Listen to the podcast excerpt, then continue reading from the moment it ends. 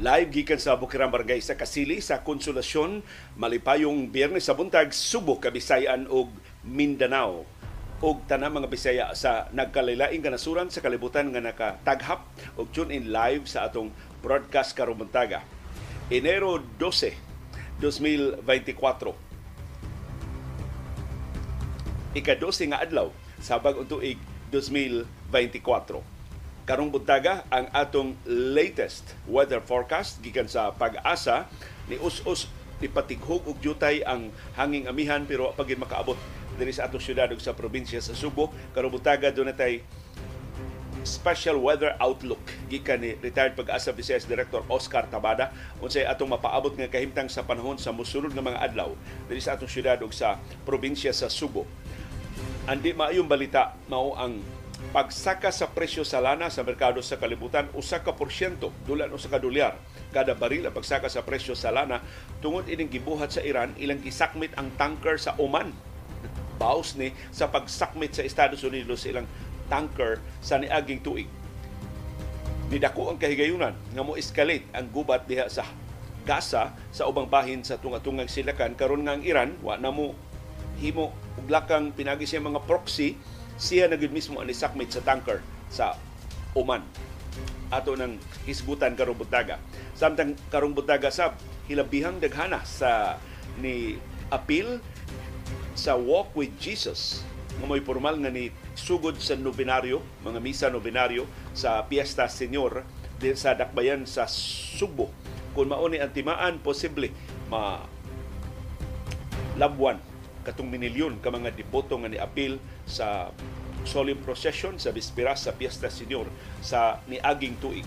Katampo sab ang maayong kahimtang sa panahon pero mag-uwan o mag-init ang mga devoto ni Senior Santo Niño dili gyud uh, kalimot sa pagtuman sa ilang pagtambong sa mga misa nobenaryo. Doon gyud kay, kay ilan ni Irisus mga dlaon kay maura may bugtong kahigayonan makatambo sila sa misa kay kon ari sa oras nating trabaho ma biya sila sa ilang trabaho Munang ari sila sa kadlawon.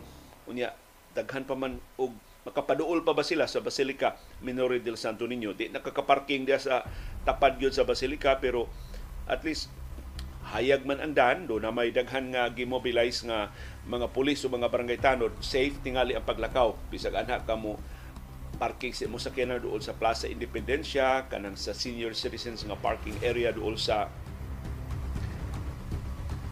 kompanya maritima o uban pa. Na mga business establishments diri sa kilid sa Basilica Minore del Santo Niño mahimos ang kaparkingan. Kanang ilang mga luna. Ang Cebu City Hall ay doon og gipaparkingan ba? Dako man kay nagparking slots. Ang City Hall niya wa pa man trabaho anang orasa. Pero sigo ni Class Metiul Julia gilimit na para sa mga taga Cebu City Hall sa niaging tuig. Amot na usab ang una-una ni Mayor Mike Rama. Karong tuiga.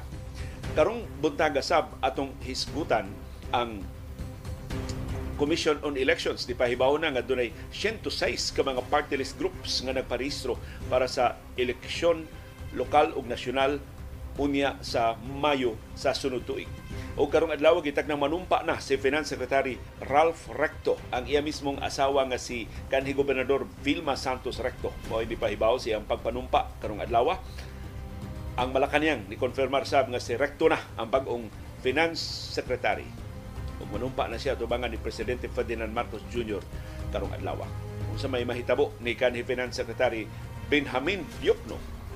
O karong butaga sab ang SMNI ni kao naghambol pay nasayop sa ilang petisyon gipasaka sa Court of Appeals matud sa CA pasaka sa mong motion for reconsideration ug mao na ilang gihimo ipasaka silang motion for reconsideration sa MTRCB o sa National Telecommunications Commission NTC. Matod sa NTC, ilang tukion kining motion sa SMNI nga insister nga sayop ang pagsuspenso nila sa ilang duha ka sibya sa bahin sa MTRCB o sa tibuok sibyaanan sa bahin sa mas taas 30 ka adlaw nga suspenso 14 ka adlaw ra sa MTRCB one month nga suspension ang gipahamtang sa National Telecommunications Commission batok sa SMNI.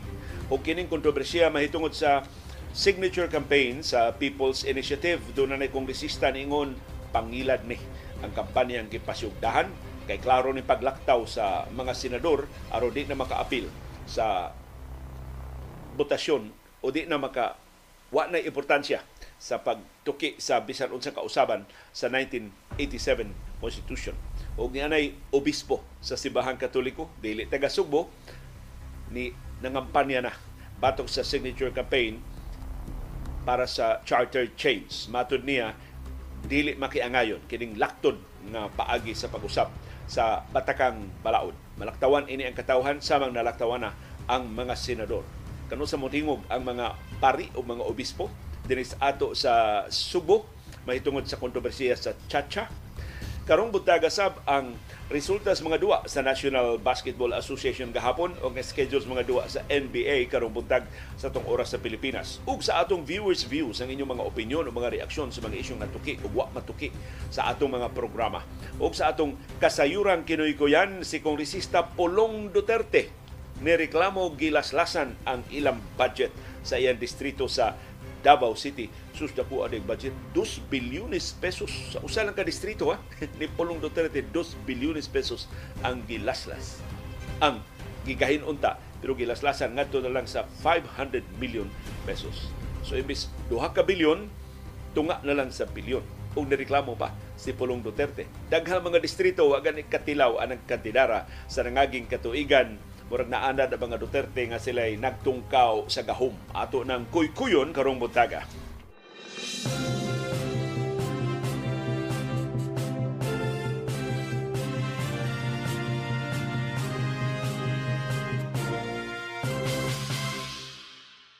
Kumusta man ang atong kahimtang sa panahon? Ang syudad ng probinsya sa Subo padayong init og alimuot tibok adlaw karong adlaw mapanganuron ngadtos mapanganuron ang atong kalangitan. Do natay patak-patak kapag uwan pagpanugdog o pagpangilat tungod na sa duha ka weather systems nga mo dominar sa atong kahimtang sa panahon karong adlaw Una ang easterlies, ang init nga hangin gikan sa Pasifiko ug ikaduha ang localized thunderstorms nga may mohatag nato patapata kapag uwan, pagpanugdog o pagpangilat. Mauna ang samang kahimtang sa panahon sa Bohol, Negros Oriental ug Siquijor, tibuok Central Visayas. Mausab na ang kahimtang sa panahon sa tibuok Western Visayas, Bacolod, Iloilo, Gimaras, Aklan ug uban pang kasilinganan ng mga isla.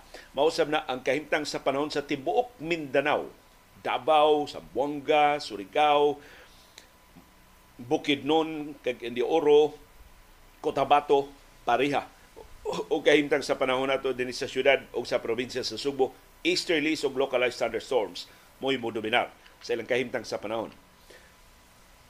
Ang shear line, kining utlanan ang panag-abot sa bugnaw nga hangin sa amihan o ang init nga hangin sa easterlies na ana sa Eastern Visayas. So kamo sa Leyte, sa Leyte, Biliran, Samar, Northern Samar, Eastern Samar, mas daghan ang inyong uwan. Mapaabot karong adlaw. Kay namo din nga easterly sarang amo ang inyo share line. So sa ato pa nagpaduol na ninyo ang amihan. Mausab ni ang kahimtang sa panahon sa Bicol region na ibabaw lag jutay sa amihan ng tumoy sa Subo. Ug mausab ni kahimtang sa panahon sa Quezon. So hain man day ang amihan ang atong gikamingawan nga bugnaw nga hangin sa amihan. Naa sa Metro Manila.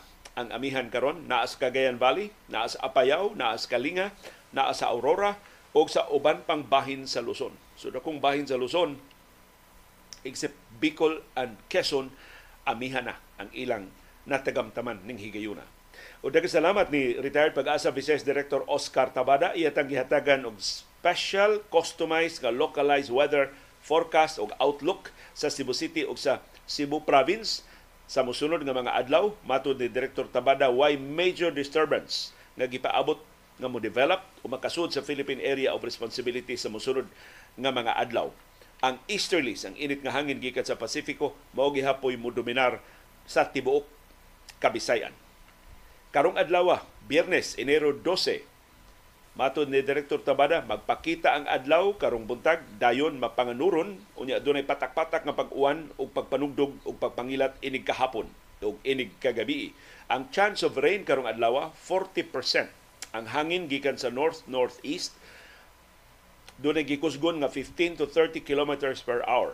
Ang atong coastal waters moderate, luwas sa gagmay nga mga sakayan. Ang temperatura 25 to 32 degrees Celsius. Ang atong heat index 36 degrees Celsius alas 11 karong buntag hangtod alas 4 unya sa hapon.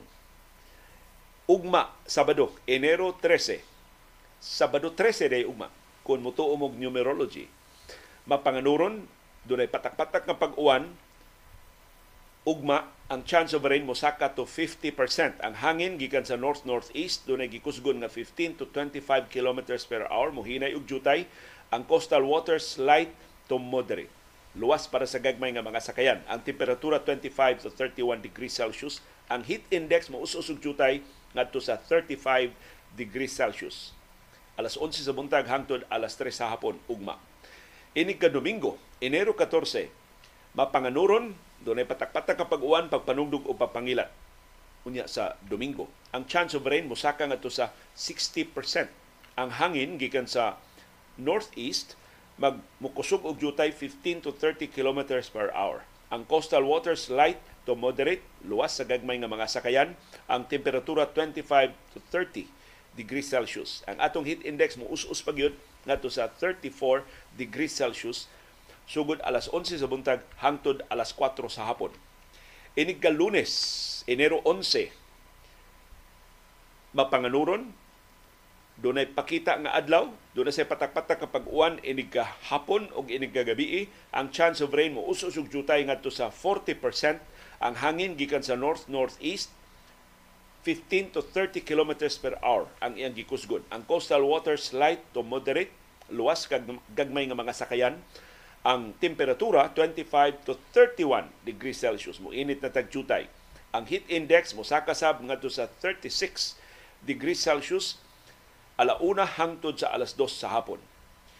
Inig ka Martes Enero 16 o Miyerkules sa sunod semana Enero 17 nakaduol na ni Pesta Senyor mapanganuron ang atong kalangitan, patak-patak ang atong pag-uwan, pagpanugdog o pagpangilat. Ang chance of rain mosaka ngadto sa 60%. Ang hangin gikan sa northeast dunay gikusgon nga 15 to 30 kilometers per hour. Ang coastal waters light to moderate, luwas sa gagmay nga mga sakayan.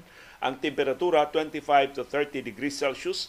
Ang atong heat index mo ususog jutay, jutay ra ngadto sa 35 degrees Celsius alas 11 sa buntag hangtod sa alas 12 sa udto. Daghang salamat retired pag-asa Vice Director Oscar Tabada sa imong padayon nga pagtukaw, sa imong padayon nga pagtuon, sa imong padayon nga mapailubon nga pagpasabot namo sa umaabot nato nga kahimtang sa panahon.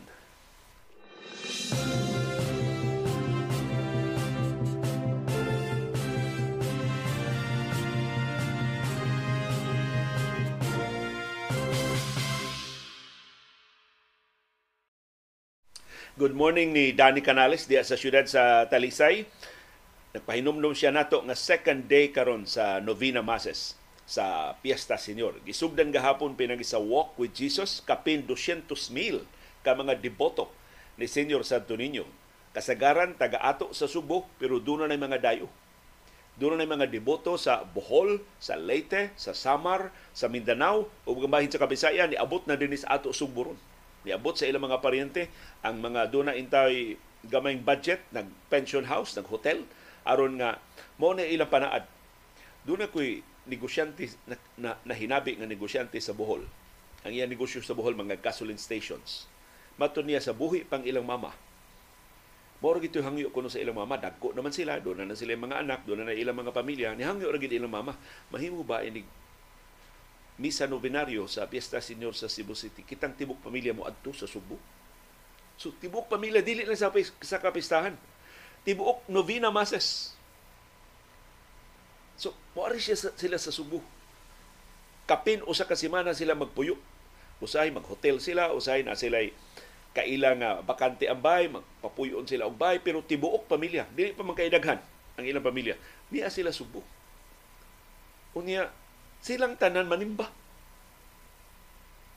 So, imagine ka mga dato ni Bohol, mo ani subo. Pasalamat ni Senyor Santo Niño sa grasya nga ilang nadawat. Sus katukon ilang mama, ilang papa, mo ingon jud sus kining tanan natong asensos kinabuhi tungod gyud ning Senyor Santo Niño. Gihimo lang tang kahimanan ni Senyor Santo Niño aron paghatag og trabaho, paghatag panginabuhi, paghatag og kahingwaan sa ato mga trabahante. Pero kining tanan gikan ni Senyor Santo Niño mo nang lahi bitaw sa uban nga ngingiga nato mo negosyo. Ya dako kay taginan-siya o may kay tan negosyo. Sila tanang kredito ngadto ni Senyor Santo Niño. Na sila karon wa na ilang mama. Usahay di na sila ma, mag, magtingob ni Subo pero makalugar. Kung makalugar mangani pa sila Subo. Maybe dili na ang tibok misa novenaryo ang ilang matambungan pero kabahin sa mga misa mo anhagin sila sa Basilica Minore del Santo Niño. Doon na sila mga business transactions Manila, muhapit sila dinhi sa Subo. Mugahin gyud sila pila ka oras dinhi Subo, di dayon nila ang ilang ilang connecting flight dito sa Manila, di dayon nila isikit mo anha gid sila Basilica Minore del Santo Niño. So maybe in a year, twice, thrice, four times, maka duaw sila din Subo, anha gid sila padung sa Basilica Minore del Santo Niño. Kanindot ana maong kabilin sa ilang mga ginikanan. Kining kapin 200 mil nga ni Kuyo gahapon sa Walk with Jesus, timaan ni na parte naghana manguyog ini sa uban pa nga mga kalihukan sa Basilica Minore, Minore del Santo Niño. Way apil ang Basilica Minore del Santo Niño sa Sinulog Grand Parade, pero kanang tanang mga solemn procession, kanang mga foot procession, kanang traslasyon, iya na nga kalihukan sa Basilica Minore del Santo Niño. Human sa Walk with Jesus gahapon sa Kadlawon, gisundan dayon sa opening salvo sa Misa Novenario sa Fiesta Senior 2024. Ang mga nanguyog sa Walk with Jesus nagsugod sa ilang solemne nga prosesyon alas 4 pas kadlawon sa Fuente Osmeña Rotonda. Dayon nisubay sila sa Osmeña Boulevard hangtod nga nisud sila sa Basilica Minori del Santo Niño. Usas mga deboto ni Senior Santo Niño. To naman ni siya sa gawa sa nasod. I don't know, mabalik naman ni siya din Subo tapara ni sa Senior si Jason Bagya ni ingon kani adto ko no makasud sila sa Basilica human sa Walk with Jesus karon di na. Diha ra sila sa gawas kutob, di na sila kasud sa kabaga sa mga tao. Ni awas ang Basilica Minori del Santo Niño diha dala sila naminaw sa misa sa Duol sa Magellan's Cross sa Plaza Sugbo sa, sa tungkaran sa Cebu City Hall ang penitential walk with Jesus maoy formal nga nisugod sa Fiesta Señor karong tuiga. Ug mao say pagsugod sa Misa Novenario sa Fiesta Señor. So good luck ngadto sa mga motorista. Ang labing maayong tip sa mga magdagsakyanan padung sa Basilica Minore del Santo Niño, kinihit man ang sakyanan sa Kadlawon, mato ni classmate Yul Julia, mas nindot kon kadlawon, mga adlawon mo. Unya, pangita na mo daan og inyong kaparkingan. Maybe sa buta na daan mga business establishments nga inyong kaparkingan. Dili mo kinahanglan na agad sa duol sa Basilica Minore del Santo Niño nindot man sa kuno kayong ilakaw, nya daghang kayong tao na manglakaw na anang higayuna padung sa Basilica. So adto parking og layo-layo aron di ka maapiki Unya lakaw na lang mo tibok pamilya ngadto sa Pilgrim Center sa Basilica Minore del Santo Niño kung gusto sa mo nga mo tuman sa panaad nga mutambong gyud sa tanang siyam kamisa dayong Fiesta Senyor sa Dakbayan sa Subo.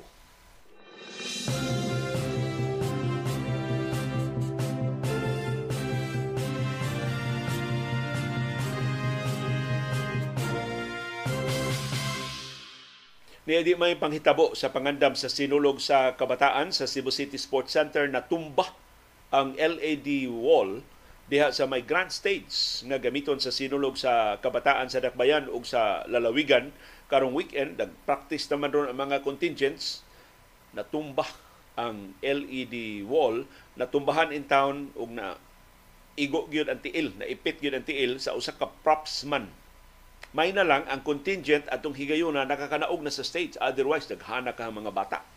Ang madisgrasya ang propsman mauna lang tiyali naghipos in town sa ilang props mo inahibilin dito sa grand stage mo inaipit pagkatumba sa LED wall sa grand stage sa Cebu City Sports Center. Pero luwas na sa kakuyaw ang biktima na atimandayon sa iya mga kauban o napadadayon sa ospital. Ang grupo nga diha sa grand stage mao jud pagkanaog gikan sa grand stage pagka pag grand stage pagka tumba sa LED wall taga Barangay Banilan sa Cebu City.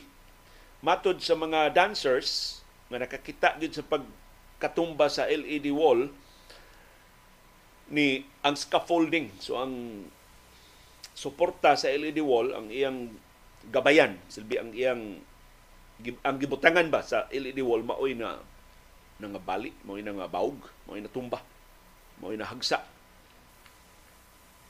ang head choreographer sa Barangay Banilan nga si Red Oliveros niingon kusog ang hangin atong higayuna. So posible ang kusog nga hangin mo'y nakapatumba sa LED wall. Giunsam ni pagtaod. Magtaon ka og LED wall, saktuho na nimong taod, kay pati bugata na pila pila baya na ka LED screens ang gipamutang diha. Unya ang ang nga pagkataod sumayning susihon sa Sinulog Foundation Incorporated kinsa man ang ilang kontraktor nga gi-hire, gi-bayran pagtukod anang Grand States kabahin ba ni ang installation sa LED wall o lain na sab ni nga kontraktor? May tiling susihon. Ngano nga natumba tungod lang sa kusog nga huro sa hangin? Kuyawan in town ang mga dancers. Ug gipasaligan sila nga dili na to mausab. Gipalig-o na kuno karon ang amot na pabarog na ba pagbalik ang LED wall. Gipasaligan ang ubang mga mo, mo practice diha sa Cebu City Sports Center nga di na to dako intawon kay pasalamas mga ginikanas mga bata. Kay mga ginikanan diha man nitambong mas practice sa mga bata. Kay proud ba ya kay ni mga ginikanan nga ilang mga bata in town imbis magbagdoy-bagdoy sayaw para ni Senior Santo Niño? Kining sinulog sa kabataan ang tuyo ini kwarta ang dili pasaylo ah ang tuyo ini competition man. Of course na ay cash prizes dagko ng cash prizes mudaog ka diha mo qualify ka para sa sinulog Grand Parade. Pero susdaghan ko ginikanan nga nahinabi ingon sila. Dako kay mo pasalamat liyo nga mo mga bata na pili. Kay di ba yata ng bata pasayawon diya sa sinulog sa kabataan? Katurang labing maayo mo sayaw. O katurang labing taas og lahutay kay kanang pagsayaw sa sinulog dili na kamaayo lang sa imong rhythm, kaayo lang sa imong timing, kaayo lang sa imong dance steps, kaayo lang sa imong coordination, lahutay sana Grabing lahutay ana. Ang practice lang daan, 24/7 ba yan ang practice na schedule. Matunong kag practice alas 2 kadlawon, mata jud kag launa, mata kag tungang gabi aron ma-ready na ka para sa practice. Ina na kadako ang sakripisyo in towns mga bata o mga dagko nga mo appeal sa sinulog Grand Parade o sa sinulog sa kabataan. Mao na nga usay atong mataligamaan ang dakong sakripisyo sa bahin ini mga bata, sa bahin ini mga dancers. Doon ay premyo pero di man na maila. Amot pila rin maabto sa mga dancers, ang ilang itaon halad gina ni Senior Santo Niño. Na uban diha ni sayaw kay nahadlok ni teacher, na uban diha ni sayaw kay para grado, na diha ni sayaw kay nahadlok politiko, nahadlok mayor. Pero I would like to believe mayoriya sa mga dancers nakakita sa kahulugan, nakatugkad sa mga implikasyon sa ka tahom anang kamakahuluganon anang ilang pagsayaw, para ni Senior Santo Niño sa atong sinulog sa kabataan sa Dakbayan ug Lalawigan karong weekend ug sa sinulog Grand Parade unya sa Enero 21 puhon.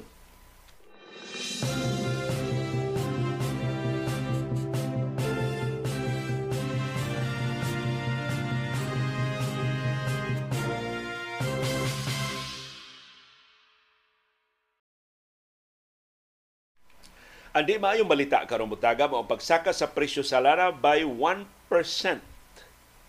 Ang rason ang Iran na nakmit og oil tanker sa Oman. Kining Iran na anad man ni nga mo lusad og proxy war. Kay daghan kay ni sila mga terorista nga gifinance apila ng Hezbollah diha sa Lebanon og mga Houthis sa Yemen. Pero ning higayon na sila ginangunay pagsakmit sa tanker sa Oman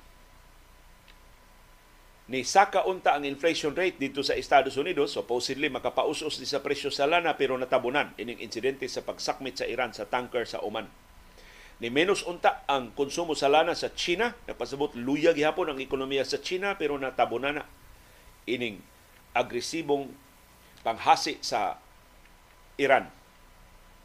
Ang Iran ni sakmit sa oil tanker sa kadagatan sa Oman. Ang uluhan ni sa Jordan ug nakapadugang ni sa kabalaka nga mulapad ang gubat diha sa Middle East. Muawas na sa Hamas. Kanang gubat karon tali sa Israel ug sa koreksyon muawas sa Gaza. Kanang gubat tali sa Israel ug sa Hamas. Sa sayong bahin sa trading gahapon ni us-us unta ang presyo sa lana tungod sa wa paabutan nga pagburot sa inflation rate, pagpaspas nga pagsaka sa presyo sa mga palaliton sa Estados Unidos ug tungod sa pag menos sa importasyon sa China sa lana gikan sa Saudi Arabia. So giibanan sa la, sa China ang iyang importasyon sa lana sa Saudi. Napasabot hinay ang konsumo sa lana sa China, napasabot hinay ang lihok sa mga industriya o mga pabrika sa China. Pero natabunan nin tanan. Supposedly mo us-usunta ang presyo tungod sa kaluyas ekonomiya sa Estados Unidos ug sa China, pero dito sa Middle East ang labing dramatic nga panghitabo gisakmit sa Iran ang tanker nga gikargahan og lana gikan sa Iraq padung unta sa Turkey. Dito sa Kmita duol sa kadagatan sa Oman, sa Jordan. Matod sa Iran, panimaos ni sa pagkasakmit sa niaging tuig sa samang barko nga gigargahan sa ilang lana gisakmit sa Estados Unidos. so maura ni tangkira ang gikontrata sa Iran last year gikargahan sa ilang lana pero gisakmit sa Estados Unidos. Karon samang tanker gikargahan og lana sa Iraq padung unta sa Turkey gisakmit sa Iran. Panimaos sa pagsakmit sa Estados Unidos sa ilang lana last year. Ang pagsakmit sa Marshall Islands flag nga St. Nicholas ni takdo pila ka semana human sa pagpangatake sa mga Houthi militias diha sa Red Sea. Mga commercial vessels mo giatake sa mga Houthis. Ang mga Houthis karong semana nilusad sa ilang kinalapdan nga mga pagpangatake sa commercial shipping lanes sa Red Sea Munang nipasidaan ang Estados Unidos ug ang Britanya nga posibleng mohimo sila og mas kusganon nga mga lakang kung magpadayon ang pagpangatake sa mga Houthis diha sa Red Sea. Ang UN Security Council ni pasar og resolusyon nga nidemanda sa dinalian nga paghunong sa mga Houthi strikes. Doon na sila mga drone attacks, doon na sila mga missiles diyang ipalupad sa Red Sea.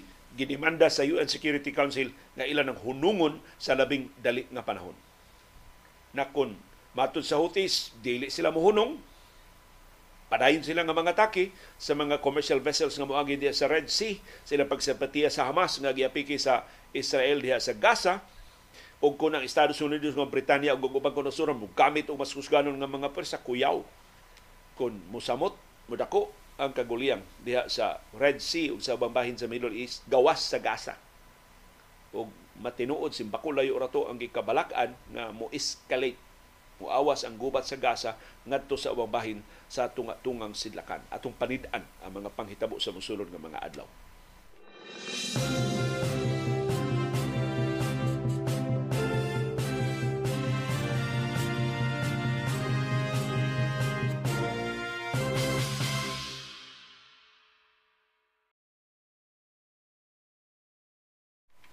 Og niya na ang kaabusado ini ato mga politiko. Dito sa Metro Manila na sila Dias EDSA, doon na sila gitawag nga busway. Kanang busway para na gina sa mga buses. Aron paspas sa mga buses kay daghan kay sila sakay nga mga pasahero, hatagan sila og luna nga ila ra gyud aron nga dili sila makababag sa trafiko kay perti man nagkuha plus paspas ang ilang paghakot sa daghan kay nila mga pasahero gikan og padung sa Metro Manila ug sa ubang bahin sa Luzon na gahapon usara ni kaadlaw ha doon nasakpan nga sakyanan sa usa ka senador doon nasakpan nga sakyanan sa usa ka kongresista isog kaing Metro Manila Development Authority gitikitan ang mga sakyanan pero dili pa ang kaisog sa MMDA kay wa nganli ang senador o ang kongresista nga tag-iya sa nadakpan nga sakyanan. Ang driver sa puti nga SUV nga dunay license plate number 7 nga gigamit sa mga senador gitikitan sa mga traffic enforcers sa MMDA. Ngano ni gamit siya sa busway. Wa siya katungod. Ang mga senador wa katungod paggamit sa busway. Why senador nga sakay, driver. Sa sakyanan sa senador ang sakay. Pero wa gyapon nganli ang senador. Dili hingpit ang kaisog sa MMDA laing nadakpan sa MMDA traffic enforcers gahapon usa ka itom nga SUV nga dunay blinkers ug dunay plaka sa House of Representatives. Wa nganli sa MMDA kinsa tag-iya, kinsa ang kongresista nga tag-iya sa sakyanan, wa sab nganli kinsa tong mga pasahero nga ilang nadakpan sud sa sakyanan. Dihang gipangutaran sa mga sakop sa media, wa sad mo pailas ilang mga ngan ang mga pasahero. so mga idol, mga paryente to, mga feeling how to ng mga staff sa kongresista. Uban pa mga motorista nila pasab. So kining pagpangabuso actually dili lang ni mga dako hasta ang labing gagmay mo abuso sa makakita sila oh ni, ni sud ang senador sud sa ta. Ni sud ang kongresista sud sa ta. Daghang nadakpan. Gipangtikitan sa pag illegal nga paggamit sa busway. Apil sa nadakpan opisyal sa kapolisan nakiglalis pa sa MMDA Opis, pulis man siya nganong didan man siya. Dinalian man iyang lakaw Giklaro sa Departamento sa Transportasyon nga ang musunod ng mga opisyal mo makagamit sa busway. Of course, gawa sa mga buses, makagamit ang presidente, ang vice si Presidente Ferdinand Marcos Jr., si Vice Presidente Sara Duterte Carpio, si Senate President Mig Subiri, si House Speaker Martin Romualdez o si Chief Justice Gismondo sa Korte Suprema. Sila ra. Way laing makagamit sa busway. Laing gitugutan paggamit sa busway, mga ambulansya, mga fire trucks, mga police cars. Dili mga pulis ang ila mga sakyanan mahimong mogamit sa busway. Doon na sa nadakpan gahapon nga inila nga basketball player. Ni agi sab sa busway. Nilali sab siya nga dinalian iyang lakaw kay practice sila. Gi dakop gitikitan gid siya. Pero wa nganli ang PBA player. Sus kargador pa tong nadakpan wa na. Gilitratuhan na to. Simang nang iyang gisabwag ng iyangan sa social media. Doon na siya nadakpan nga mga motorsiklo. Gusto sa nilusot sa pamasin, makaagi sa busway. Matod sa MMDA, ilan ang giumintuhan ang ilang mga multa sa mga public o private vehicles nga moagi sa busway. First offense, 5,000 pesos. Second offense, 10,000 pesos plus one month suspension sa driver's license plus patambungon pa og road safety seminar. Third offense, 20,000 pesos nga multa plus usa na katuig nga suspenso sa driver's license. Fourth offense, 30,000 na ang multa plus rekomendasyon sa Land Transportation Office nga i-revoke ang driver's license. Hinaot mapatuman sa hingpit ang mga lagda sa trafiko bisan kinsa pay maigan bisan kinsa pay hingtungdan. Maura na'y paagi, maarang-arang, di man hingpit masulbad pero maluog-luag tingali ang dagan sa itong mga sakyanan sa kadalanan.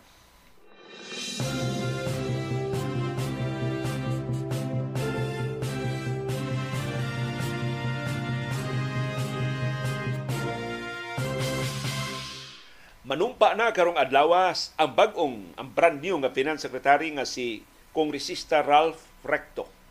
Gipahibaw sa iya mismong asawa nga si kanhi gobernador Vilma Santos Recto nga gitudlo ng iyang bana isip Finance Secretary.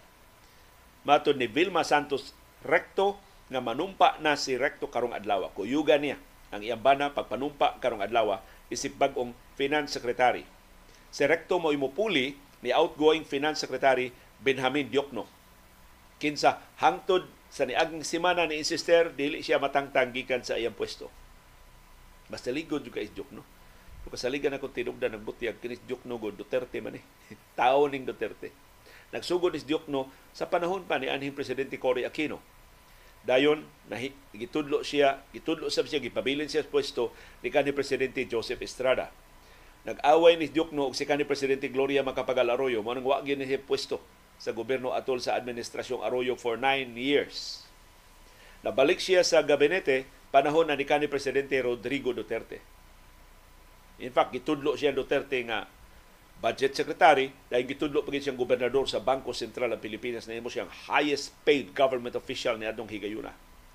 Pag polling Marcos, gitudlo siyang finance secretary, siya pangu sa mga economic managers. Apparently, wag na his Marcos sa iyang performance or non-performance after more than a year, gitangtang siyang Marcos o karong pulihan siya ni Kongresista Ralph Recto. Si Recto mao karoy usa sa mga deputy speakers sa House of Representatives Si Recto nakaserbisyo sa tuto ka termino sa Senado.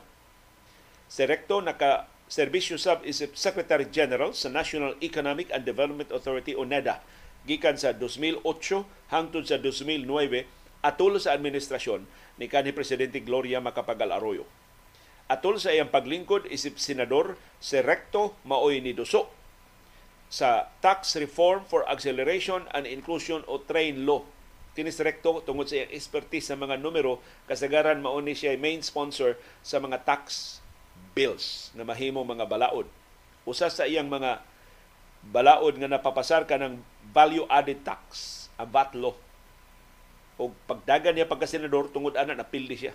Wa siya kadaog pagka senador tungod sa VAT law. Karon siya sa amahan sa trade law. Ang VAT gipasidungkas mga negosyante nakapa-simplify, nakapahapsay sa koleksyon sa buhis, pero ang train law wa gyud matinuod ang tanang mga pasalig sa train law. O karon kuyaw kung siya mo gamito ni Marcos pagpahamtang og dugang mga buhis. Pero kini rekto mas sensitibo ni kay ni Diokno. Kay politiko man si rekto. Kay bao man si rekto nga eventually mo balik siya sa politika, magpapili siya pag-usap sa mga tao, hinaot magtarong siya diha sa iyang katungdanan sa Department of Finance. Si Diokno gitudlo ni Marcos pagsugod gyud siya termino adtong udtong tutok sa Enero sa Hunyo 2022 og doon na naging opisyal gawas ni pahibaw ni Vilma Santos Recto doon na naging opisyal nga pahibaw gikan sa Malacañang si Press Secretary Cheloy Girafil ingon manumpa na si kongresista Ralph Recto karong adlaw uban sa laing gitudlo nga presidential advisor nga si Frederick Go Si Recto manumpa isip Secretary of Finance, samtang si Go manumpa isip Special Assistant to the President for Investment and Economic Affairs. Actually, kini ko nung trabaho ni Go, pero labaw po siyang rekto. Pero kay siya may overseer sa tanang mga departamento nga nahilambigit sa panalapi, nahilambigit sa investments, nahilambigit sa negosyo. Sumura ni siya labaw pang rekto. Sa rekto, ubos sa iyang supervision ani Frederick Go. Pero kinis Go, di ni pipitsugid dako ning dako ning isda sa Robinsons Group of Companies kuha siyang Marcos gikan sa Robinson so gitudlo diha sa isip yang special uh, isip yang presidential assistant ang sultis mga ekonomista kun imong tan-aw ang job description ni Frederick Go mura gi-outsource ni Marcos ang tanan niyang trabaho. Pagduma sa itong nasunong ekonomiya ngadto ni Frederick Go. Di ba ni mo resulta og potential conflict? Na si Recto mo finance secretary technically siya mo pangu sa tanang economic managers, presumably magdasyag iyang kaugaling mga tao para sa DBM, para sa NEDA, para sa DTI o sa ubang mga economic agencies. Unya, under the bunal sila ni Frederick Go. Ato ning atangan. Kay kinsa tunihulagway sa Malacanang nga snake pit. Kana kunong Malacanang mura na og bay sa mga sawah daghan kuno kay bitin diha di ka magbantay buko-bukohon ka tukbon ka suyupan kag dugo diha sa palasyo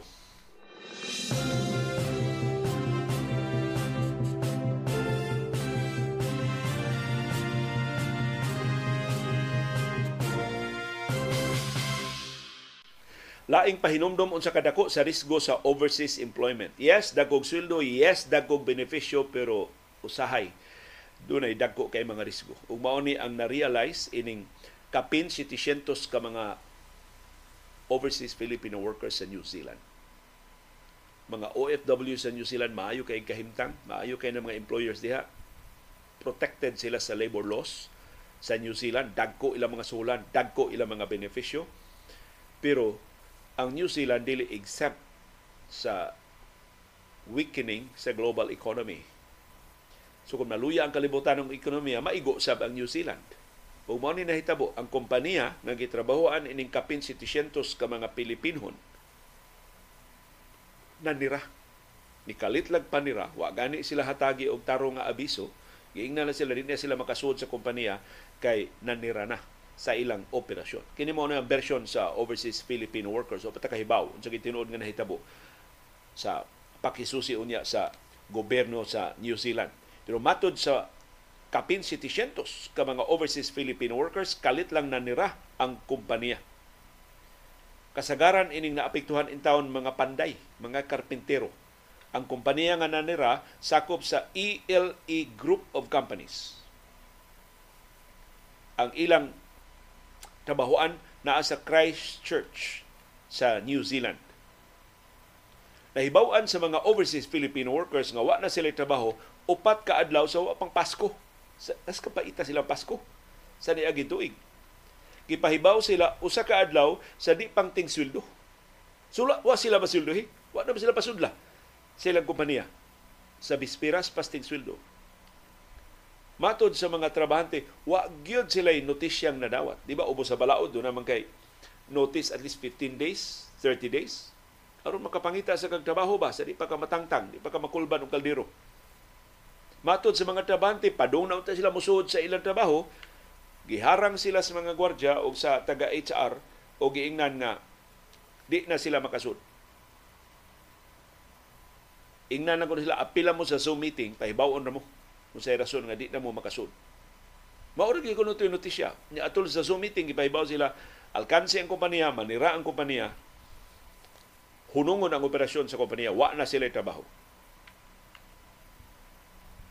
Daghang overseas Philippine workers wa pa in town kaabot og usa ka. So wa pa kapundo dito sa New Zealand.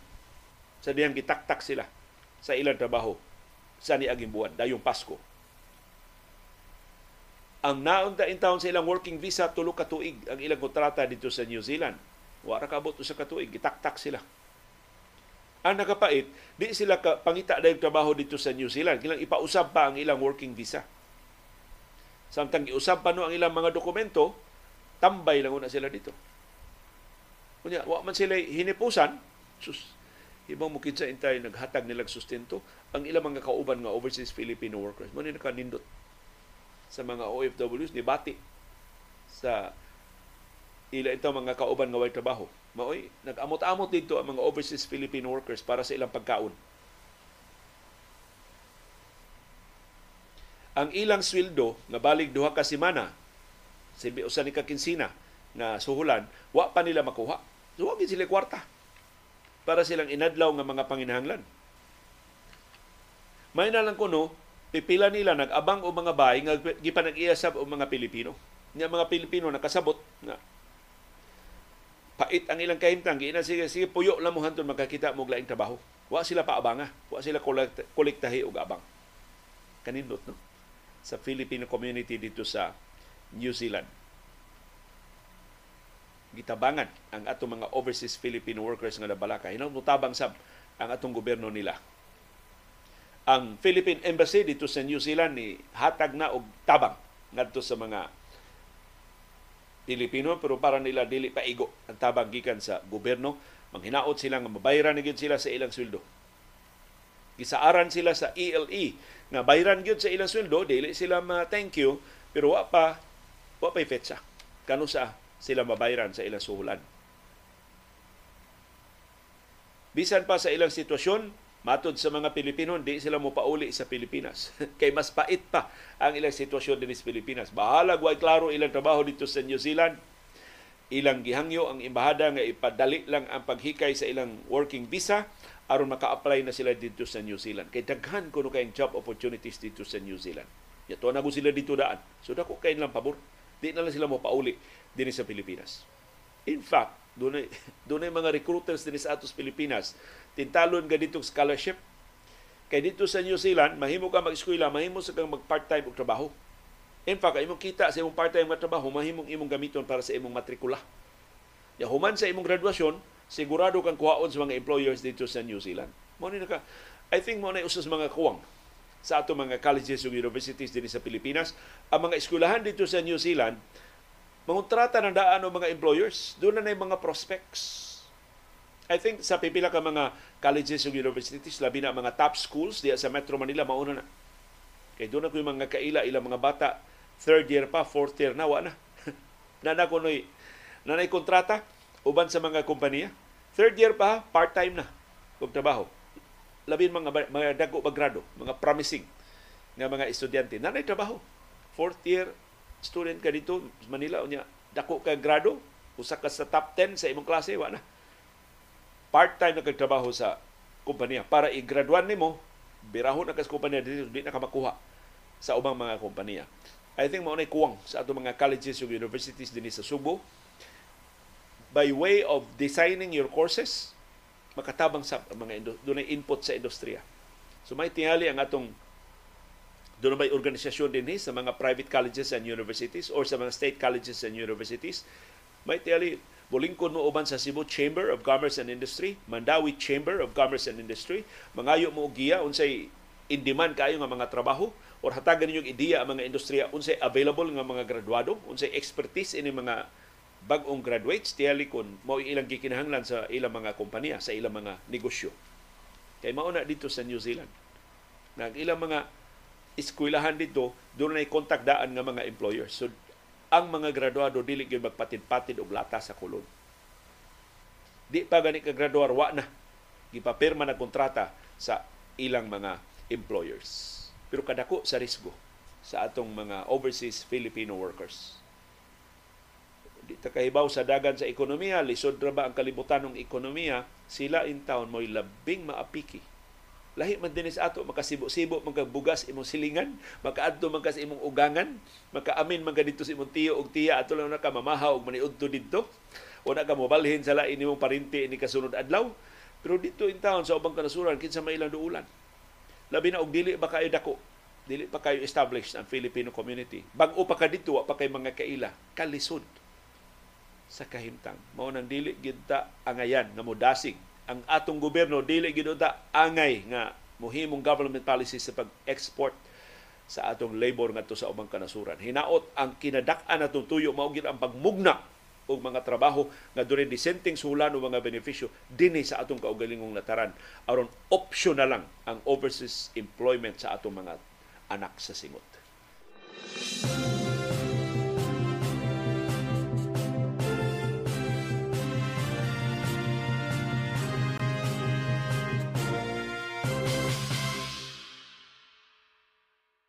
gipasangin na nga mga mangingilad kining mga tigpasiugda sa signature campaign para sa charter change. Si kongresista Raul Manuel sa Kabataan Party List niingon mura ning budol ang gihimo sa mga kongresista mga senador. Actually, doon na viewer nga ni Padlong nako si Leo ay gamit og budol kay Tagalog na. Ay gamit og sausaw kay Tagalog na Binisaya mo gani mo programa, ayaw pag tinagalog. Di ba nagsulti ta dinhi ang pinulungan nga dili mo adapt sa laing pinulungan mamatay. Tanaw ang Tagalog, ni gamit sa Binisaya nga kawatan. Dili mamatay ang Tagalog, ni adapt siya sa pinulungan Binisaya. Kaniya to ang Tagalog ang asawa para nas bana og asawa. Karon ang Tagalog ni gamit ng bana. Gikopya ang atong bana na Bisaya. So di ta mahadlok mo adapt og pinulungan nga Tagalog, pinulungan nga in English, pinulungan sa Leyte, pinulungan sa Bohol, pinulungan sa Mindanao. Dili ta mo angayan nga mahadlok, angayan ta mo adapt. Kay pinagi sa pag-adapt sa ibang ubang pinulungan, wa ta makaminos atong pinulungan, atong gitabangan ang atong pinulungan nga makalahutay, nga mulambo, nga mulapad, nga magpadayon. Isip atong kahimanan sa komunikasyon atong kahimanan sa pagsinabtanay, atong kahimanan sa pagtinabangay, atong kahimanan sa panagiusa. So, kini kung paggamit og punga mo ginilagda na kini punga atong gamiton karong adlaw. Nara na sa speaker, nara na sa listener. Unsay mga pung nga mas komportable ang speaker nga mosulti nga masabtan sab sa listener mo na gamiton. Kay kung ang speaker mo insister sa iyang bokabularyo, bisag di na makasabot ang listener, Di sila magkasinabtanay. Mutune out ang listener. Literally and figuratively. Kung ang listener mo insister sa kini ra isulti ha, ayaw jud pagsulti ana. Ikaw na lang pag speaker. Di man komportable ang speaker ana. So balansihon. Labing importante sa komunikasyon ang pagsinabtanay. Na di na gani mo kasabot sa kung pilulungan, ing nako, taka naman kisulti di aliyo. Ikaw ron, ikaw ron lingaw ang imong istorya, di naman kasabot ang imong lingwahe. Pero di ta mahadlok nga mo adapt sa pinulungan sa ubang mga rehiyon, sa bisan sa ubang kanasuran. So para nako kining budol, namatay po na di subo ilad, pero ang budol mo kuan kayo. Mura ba bugat jud ba? Mabudol gani ka na ilad jud ka na nalipat jud ka na napangwartahan jud ka. O mo gigamit ni kongresista Raul Manuel nga pambubudol, pangilad kining gihimo sa mga nangulikta o mga perma para sa People's Initiative.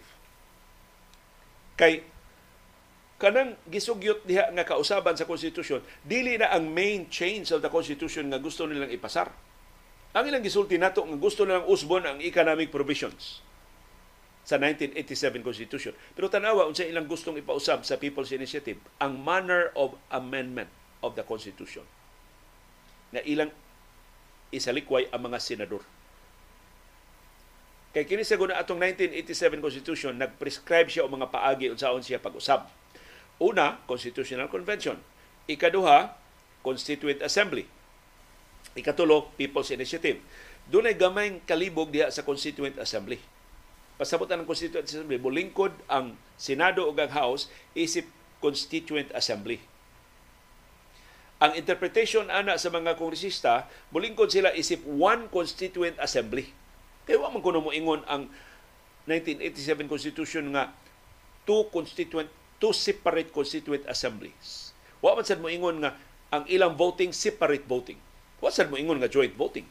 So gusto sa mga kongresista karon klarohon na kung mulingkod sila isip Constituent Assembly, ang Senado muipon sa House. Yang House, mas daghan man. Kanon ang Senado sa House. 317 man tiyali ng mga kongresista karon 24 naman ka mga senador. Wara gyud, wara way lami ang mga senador. Suyupo na sila sa mga kongresista. Mao nay gusto lang usbon sa konstitusyon. Yet patuuhon ta nila nga kining pag-usab sa konstitusyon para ni kalabuan. Pero actually ang pag-usab sa konstitusyon sa ila karong disenyo aron pag marginalize sa mga senador. Aron wa nay apil ang mga senador sa diskusyon sa pag-usab sa Batakang Balaod. Ug ingon si Manuel pangilad ni kay klaro man nga ang mga senador dili ganahan mausbon ang 1987 Constitution.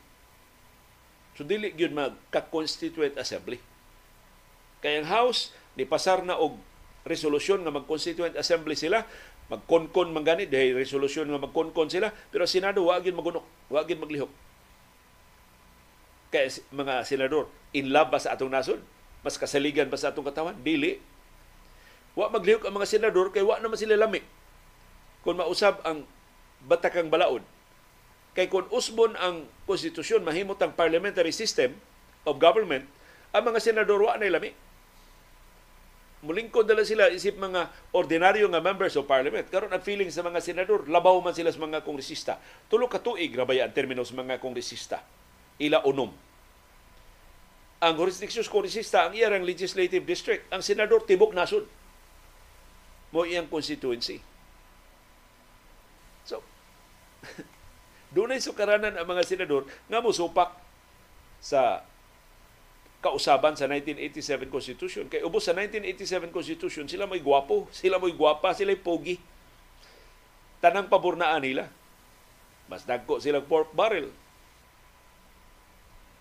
Mas gamhanan sila kaysa mga kongresista. Kung usbon ang 1987 Constitution, dako kayong risgo ang ilang termino minusan. Ang ilang constituency, i-regional na lang So, bisag supak sila sa 1987 Constitution, ang mga senador way kalainan sa mga kongresista. Gipalabi ang ilang pamulitika.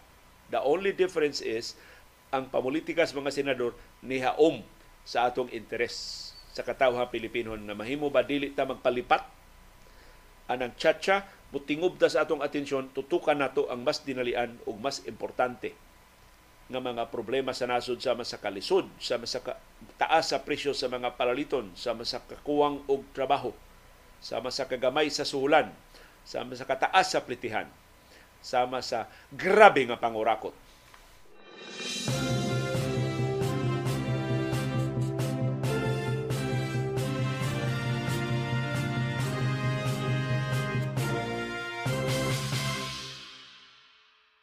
Doon na obispo sa Sibahang Katoliko nga nitingog batok sa Chacha. Siya ay labing una na akong nadunggan sa mga opisyal sa Catholic Bishops Conference of the Philippines. Pero kini intaw mong obispo, gilabay na ni. Gikan man siya sa Manila, tuwa na siya dito sa parokya sa Taytay sa Palawan. Pero bisan pa siyang kalayo, tuwa na siya sa Palawan magtikaw-tikaw, wa mahabol ang iyang kalantip, wa ma habol ang iya kaisog sa pagbarog para sa katawhan ug nasod nga Pilipinon. Kining maong obispo, kusganong ni supak ining pagpangulikta og pirma para sa People's Initiative. In fact, nabalaka siya nga tinuod ng mga pasangil sa pagpang, pagpabaha sa kwarta, nahadlok sa siya gamiton ang barangay assembly dito sa Palawan o sa ubang bahin sa Pilipinas aron papirmahon ang mga tao ining ilang petisyon pag-usab sa 1987 Constitution. Matod sa obispo, dili ni People's Initiative, kundi initiative ni sa mga politiko. Politicians Initiative ni. Ang gi pasyugdahan sa mga politiko. Dito sa Quezon City, o sa kababay, nakitaan sa video na nitanyag sa mga mulupyo sa Barangay Old Capital Site pagperma sa petisyon bugti sa financial assistance. Enero 6 siya na videohan. So importante kay sa inyong mga barangay, naaman mo yung mga cellphone, makakita mo dihag binayranay, videohin ninyo, dok, i-dokumento ninyo. Isumiter nga tos komele kay mo investigar ining binayranay sa People's Initiative mo ang Commission on Elections. Mahog man vote buying. Kini signature buying ni ang ilang gihimo. Ang bayan mo na party list nakadawat sa og report gikan sa San Mateo sa Rizal nga ang mga individual gitanyagan og lima ka kilo nga bugas sumay bugti sa ilang pirma para sa People's Initiative. Ang labing unang nakabutyag og pasangil mao si Kongresista Edsel Lagman sa Albay. Na ni angko nakadawat og tag manggatos, tag, tag sa kagatos ka pesos kada individual nga ni pirma sa petisyon sa People's Initiative ang Ako Bicol Party List ni ila nga kining pinirmahay dito sa Bicol gipanguluhan ni Attorney Anthony Abad. Actually kining nga ni Attorney Anthony Abad mao sa ni tumaw, mao ni nabasa sa mga dokumento ni abot dito din sa Subo. So siya gibutang diha dokumento nga may mo facilitate sa pag sumeter ining tanang mga pirma ngadto sa Commission on Elections.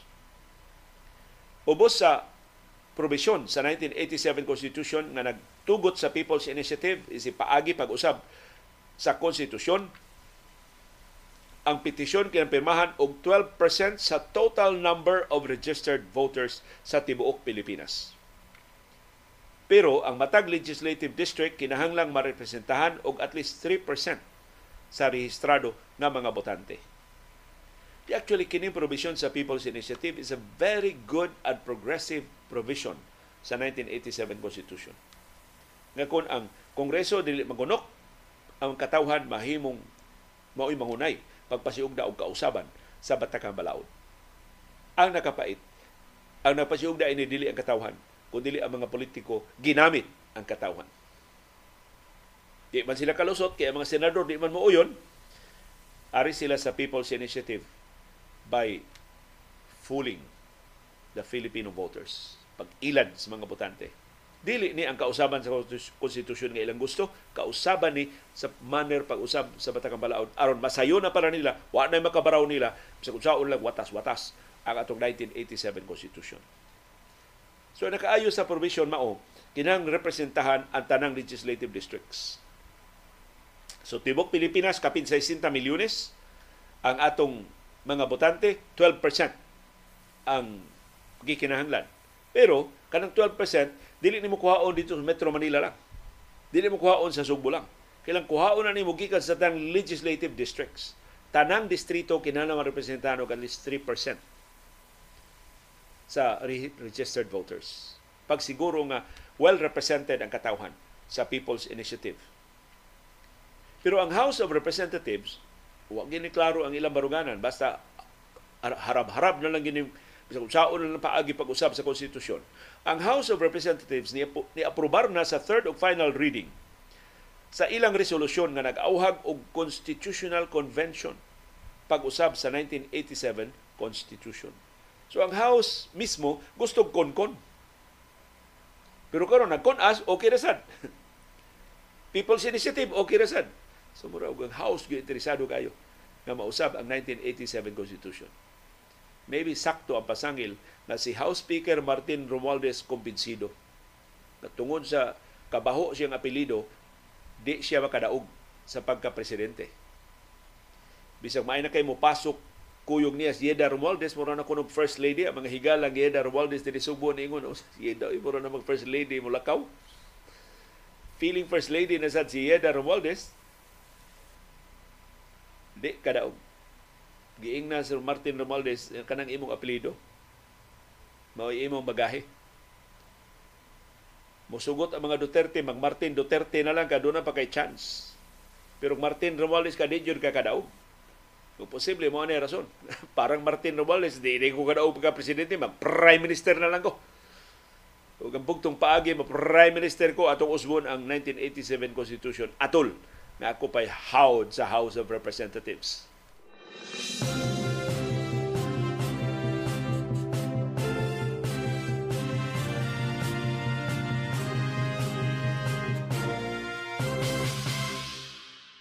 kapin gatos ka mga organisasyon ang nakapahibaw na sa COMELEC sa ilang interes pag-apil sa national o local elections unya sa Mayo sa sunod tuig. Kay ang party list representatives, national ning ilang constituency, pero tulo ka tuig ni ang ilang termino. So lahi sa mga local government officials nga limitado ang ilang jurisdiction, kini party list mo representar sila sa tibok nasod. Kay sektor man ang ilang girepresentahan So mahimo sila magpapili sa nagkalalabahin sa Pilipinas. Pero kasagaran ini mga party list representatives, mga maro na ni sila. Di na sila mga panya sa ubang bahin sa nasod, ari na sila mga panya sa ilang mga rehiyon. Diin, daghan kay nakailan nila, daghan kaayo ang makasabot sa ilang lingwahe, o daghan kay mo pili nila sa pagka-party list group. Matod sa Commission on Elections, 106 ka mga sectoral parties, sectoral organizations, political parties, o coalitions ang nakasumeter na sa ilang statements of intent. Mo ni requirement aron makaapili sila sa party list system of representation elections sa 2025, Mayo sa sunod tuig puhon. As of December 29, kini mong lista sa Commission on Elections. Ubos sa lagda sa COMELEC, ang kada party list group kinahanglang mo file og usa ka manifestation. Kay kun dunay mo file og mas daghan pa sa usa nagpasabot dunay away anang mao party list group o kilang husayon sa COMELEC. Ug donar ba pipila ni file og tulo ka manifestations ano ba na buak-buak ang mga party list groups. Og niya ang rehistrado ng mga party list groups. Ako lang ni paspasan og basa kay 106 ti kabuok aron doon na mo ideya unsa na nga mga party list groups ang nakaparehistro na sa COMELEC aron mo appeal sa eleksyon unya sa Mayo sa sunod tuig. In alphabetical order, Aambis OWA, Asosasyon sang Mango Mangunguma nga Bisaya OWA mag mangu, Mangunugma Incorporated. Mangun ngumanga Bisaya. Sa ni pinulunguna. Agri, Agri Agra Reforma para sa magsasaka ng Pilipinas. Act as One Philippines. Kasama Regional Political Party. Sulong Dignidad Regional Political Party. Act CIS Anti-Crime and Terrorism Community Involvement and Support Incorporated. Mga Duterte, may nagpaluyo ining grupuha. Tulungan tayo, tulungan tayo.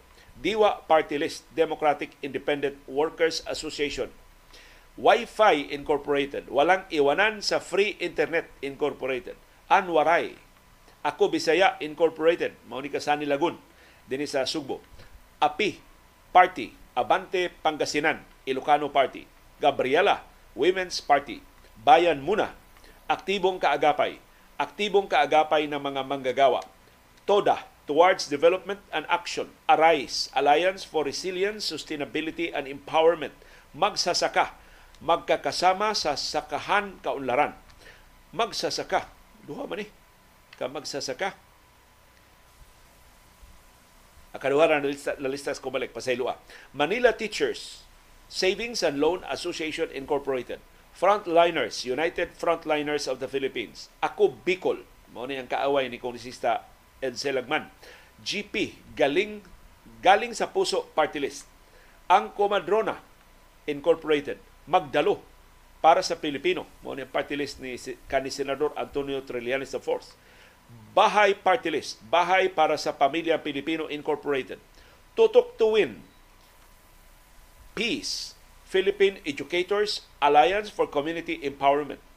Duterte Youth, duty for to energize the republic through the enlightenment, enlightenment of the youth. Na Duterte Party List. PDP Cares, PAP, PDP Cares Foundation Incorporated. One Rider Party List, ang buklod ng mga motorista ng Pilipinas. Abang Lingkod Incorporated. Alona, Alliance of Organizations, Networks, and Associations of the Philippines. Marino, Marino Samahan ng mga Seaman Incorporated. Aliado ni, ni Cebu City Mayor Mike Rama. Kusog Tausog, Four-Piece Party List. Pagtibayin at palaguin ang pangkabuhayang Pilipino. Buhay haya buhay hayaan yumabong. Ang party list ni, ni I think sa mga Villanueva. ACT Teachers Party List. SIBAC Citizens Battle Against Corruption. Amo ni sa mga Villanueva. Ang buhay I think kang Mike Velarde dito. Ilocano Defenders Incorporated Akay ni Sol Akay ni Solusyon Organisasyon at Laban PBP, Partido ng Bag Bagong Pilipino. FPJ, Panday Bayanihan, Party List. United Senior Citizens, United Seniors Coalition ng Pilipinas. KM ngayon na. Kilosan, kilos mamamayan ngayon na. Magsasaka. Daghan, daghan ni magsasaka. Katulo ng gilistas Comelec. Abuno, Party List. Ako Padayon, Pilipino Party List APEC, Association of Philippine Electric Cooperatives. BBM, Bangon Bagong Minero. Suerte, Solo Parent Worker, Solo Parent Working for Economic Rights and Other Trusts for Equality. Solo Parents, 4K, Kababaihan, Kabalik, Kabalikatan para sa kapakanan ng kaunlaran ng bayan. BH, Bagong Henerasyon Party List. Senior Citizens, Coalition of Association of Senior Citizens in the Philippines. Kaunlad Pinoy, kaisipang positibo para sa kaunlaran ng Pilipino. PhilReca, Philippine Rural Electric Cooperatives Association Incorporated. Muhunong ko din eh, kay si Anhing Padre Paking Silva, ingon nga liyo gusto ka magkongresista, iko dili pader. Ingon siya nga ingnas ay naganahan ba siya magkongresista? Kung di na siya ganahan, Father, siya nga di man mo ganahan. In, kung nga naman, Father, mangutaan naman ka, isya na ako yung party list. Kada ako party list, siguro ng daog. At least one one seat. Kay to, hantod tulo mang kaliguranan. E rin pasabot kining Philrica, kining APEC, kay si Father Paking Silva, howd man to sa mga electric cooperatives. Siya mahimo kong butang diya usa. gusto ka? Ina sa na gusto ba siya? Aron magkongresista na ato mo sa House of Representatives ug sama-sama. BTS Bay- Bayaning Chopper Party List. People's Champ. Ang pagkuan ni sakay ni Pacquiao. Asensio Pinoy. Pinuno pinatatag na ugnayan para sa mga oportunidad sa pabahay ng masa. Ako Ilocano ako. Pasahero, Passengers and Riders Organization Incorporated Party List. Bicol Saro, AGAP, Agricultural Sector Alliance of the Philippines. Pamilya Muna, ang Pamilya Muna. TGP, Talino at Galing ng Pinoy. Smile, samahan ng manggagawa sa industriya ng live events. Mga event organizers ni. BHW, Barangay Health Workers, Barangay Health Wellness. Agimat, Kambong Rebilla ni. Dumper PIDA, Dumper Philippines Taxi Drivers Association Incorporated. Juan Movement, Joint Union of Active Nationalist Filipino Movement. TUCP, Trade Union Congress Party, mao ni ang sa mga Mendoza. Trabaho, tagapagtaguyod ng mga reforma at adhikaing babalikat at hahango ng mga oportunidad para sa mga Pilipino. Akap Pinoy, aksyon tungo sa asenso at pagsulong ng Pilipino. PBA, Puwersa ng Bayaning Atleta. Mao ni ang party list sa mga Nograles na kontra na karos mga Duterte. In fact, ang PBA party list representative na si Migs Nograles gikatag na mudagan pagkamayor sa Davao City. Either batok ni Polong or batok ni Baste. Duterte. Patrol, Pub- Public Safety Alliance for Transformation and Rule of Law Incorporated. Alsa Bisaya, Bisdak, Abante Anak Bisaya, Click Party, Knowledge, Computer, Literacy, Innovation, Connectivity. Probinsyano ako. Apat dapat ang programang Asenso Taumbayan, Orya, Oriam Act, Participate, Advocate for Sustainable Transformation. A teacher. Advocacy for a teacher for teacher empowerment through action, cooperative, and harmony teachers educational reform. BPO, Bangon Philippine Outsourcing Party List. MOCA, Mothers for Change. Na ay MOCA Party List, ni MOCA Uson, ha? Lunas, Lungsod Aasenso. Daghan ang utana nga nung nawa mas MOCA liyo. Ang ang ginis MOCA dito maning Isko Moreno sa niyaging eleksyon. Nawagtang mas Isko Moreno, nawagtang sa MOCA Uson. Pero sila duha Vivian Veles. nibiya sila sa BBM, nibiya silang Duterte, dito silang Isko Moreno. Uh, nasyakoy silang Isko. Murang Kuryente, party list. Akbayan, Citizens Action Party. Anak or anak kalusugan. Aalagaan natin ating kalusugan incorporated. P PVAID, People's Volunteer Against Illegal Drugs. Pamilyang magsasaka. Juan Pinoy, Juan pinagkaisang ordinaryong mamamayan para sa yumabong, para yumabong. Ang probinsyano, sakay ning Coco Martin, pero nahuman namang probinsyano. Murag maglisod nagdaog ni Partiduha. Alyansa, murag Batang Quiapo na Zabron. Alyansa ng mga mamamayang probinsyano. Maharlika, Maharlikang Pilipino Party. Tingog, Tingog Sinirangan. Mao ni ang party list ni Yeda Romualdez, ang asawa ni House Speaker Martin Romualdez. Babae ako, Babae ako para sa bayan. CWS, Construction Workers Solidarity Incorporated. Partido Kokoman, Partido Kokoman Regional Political Party. Maagap, Movement for Active Apostolic Guardians Association of the Philippines. Melchora, Movement of Women for Change and Reform. Malasakit Bayanihan, ABP, ang bombero ng Pilipinas. Kabataan, Kabataan Party List. Mo ang party list karon ni Kongresista Raul Manuel. Alternatiba ng masa. Laang Kawal, ang Laang Kawal Association Incorporated. Bunyog, Bunyog pagkakaisa. SBP, Serbisyo ng Bayan Party. NTC, ano, wala ni appeal. so, mo katapusan, SBP, Serbisyo ng Bayan Party. Mao ang mga 106 ka party groups na nakapadayag na sa ilang intensyon pag-apil sa national o local election sa Mayo sa sunod tuig puhon.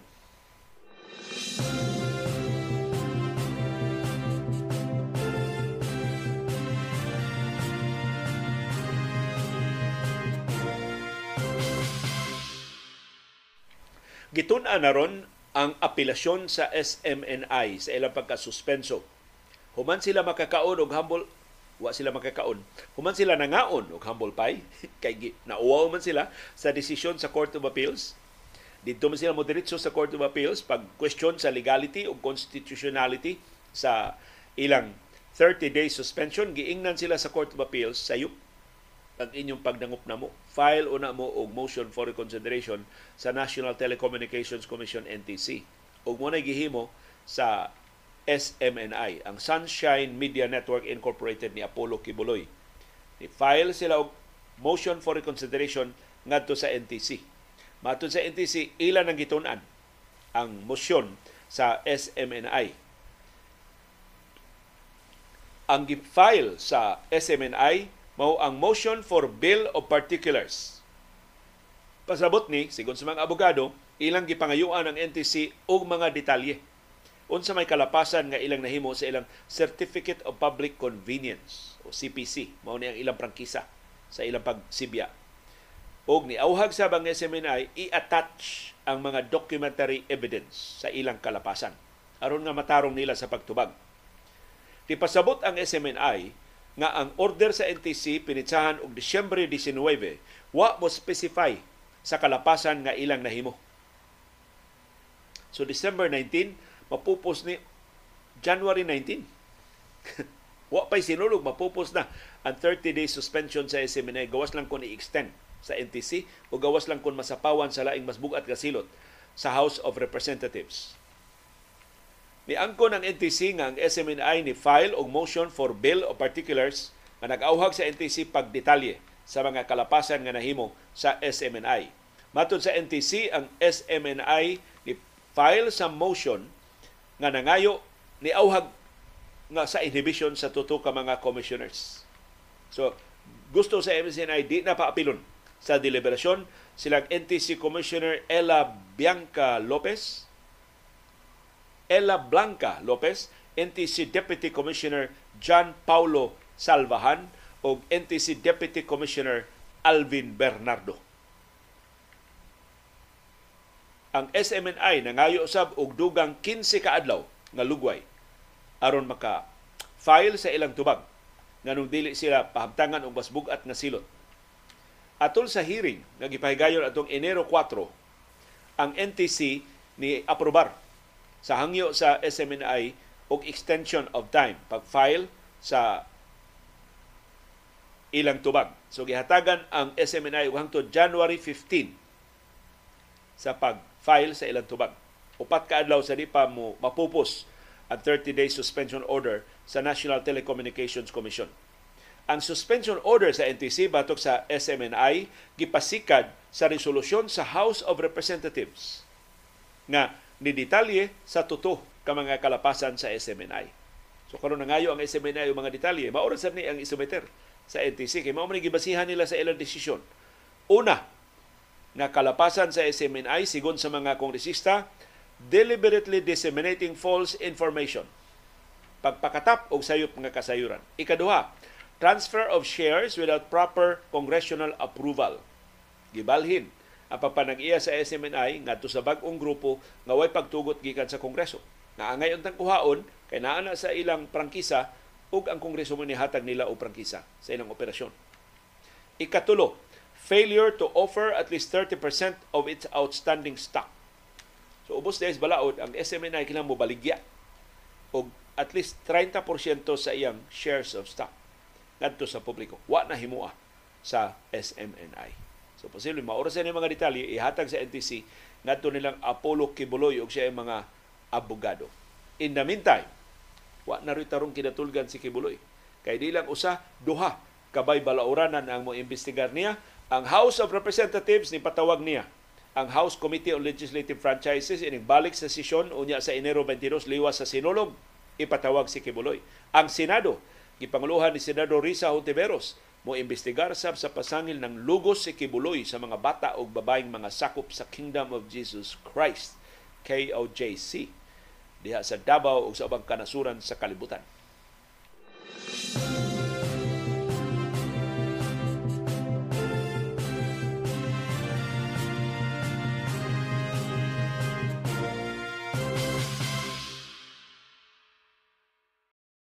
Sa gawas sa nasod, has kangilngiga ining nahitabo dito sa korte sa United Nations, South Africa versus Israel. Ang South Africa mo nikiha sa Israel og genocide o war crime.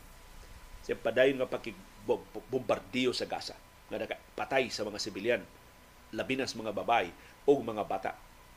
Way laing nasod nga nangahas, nangisog ug nakahuna-huna pagpasaka og kaso sa Israel ang South Africa maoy ni pasaka ining kaso perting lipaya sa Human Rights Watch sa gibuhat sa South Africa pagkiha sa Israel at tubangan sa korte sa United Nations.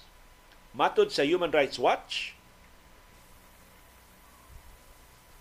kung tumanon sa Israel ang sugo sa korte sa United Nations, ang nagkalalaing kanasuran sa kalibutan ng mga sakop sa UN mo'y angayan nga mo ensure na mapatuman ang judicial decision.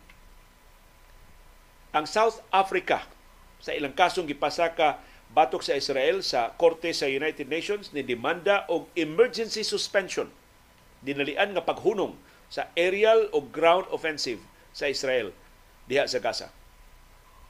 Giauhag sa South Africa ang International Court of Justice ICJ mo sa korte sa United Nations nga nagbase sa The Hague nga Israel nakahimo og genocidal acts war crimes kini gihimo sa Israel nga mga sibilyan, mga bata, mga babay, mga iyang gipamatay diha sa Gaza.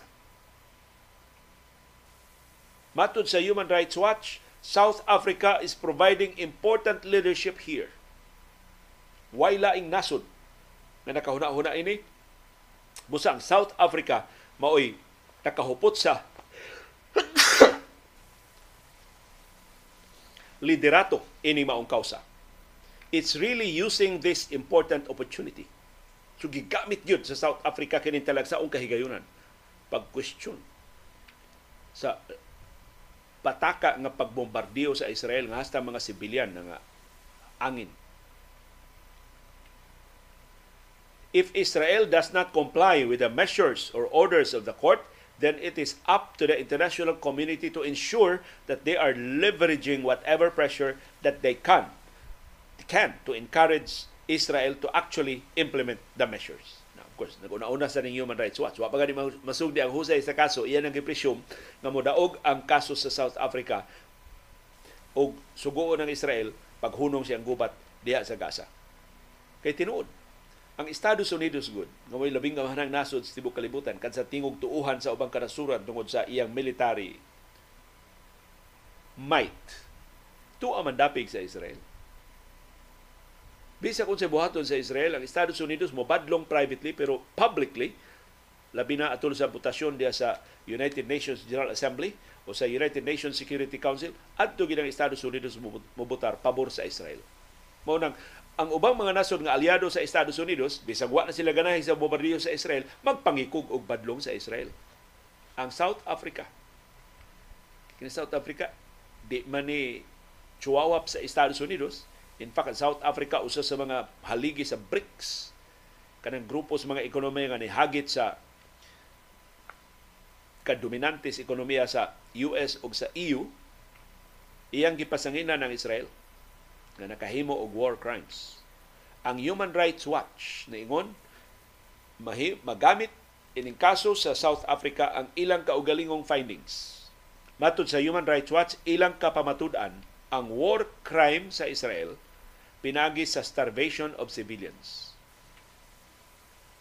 Niingon ang Human Rights Watch ilang na dokumento ang Israel nihimo nga state policy sa paghikaw sa pagkaon, tambal, tubig ug ubang batakang panginahanglan sa mga sibilyan. Ug ingon niya warfare na through starvation ang gibuhat sa Israel. Gipanghimakak sa Israel ang maong pasangil pero matod sa Human Rights Watch ang labing dako nilang ebidensya mao padayong paglisod-lisod sa Israel sa United Nations, sa World Health Organization o sa ubang mga UN agencies nga gustong muhatod o mga hinabang nga tambal, pagkaon, tubig o upang dinalian kaayo nga mga panginahanglan sa mga simbilyan nga namiligro na ro mga matay sa tinagdanay sa sakit nag-iisip nga mas dako ng hulga kaysa bombardiyo sa Israel.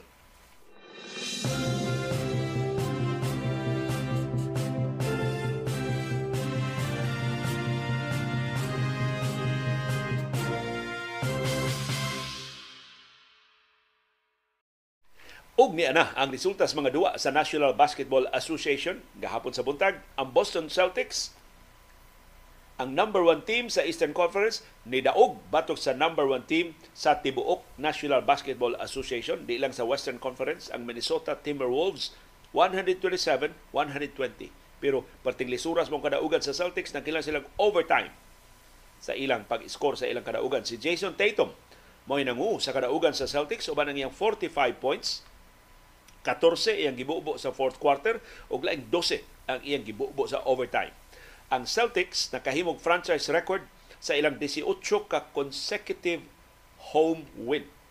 Wa pasukad masukad ni mahitabo sa kasaysayan sa Boston Celtics 18 unang 18 ka mga duwa sa ilang home court pagsugod sa season polos daog wa sila pildi.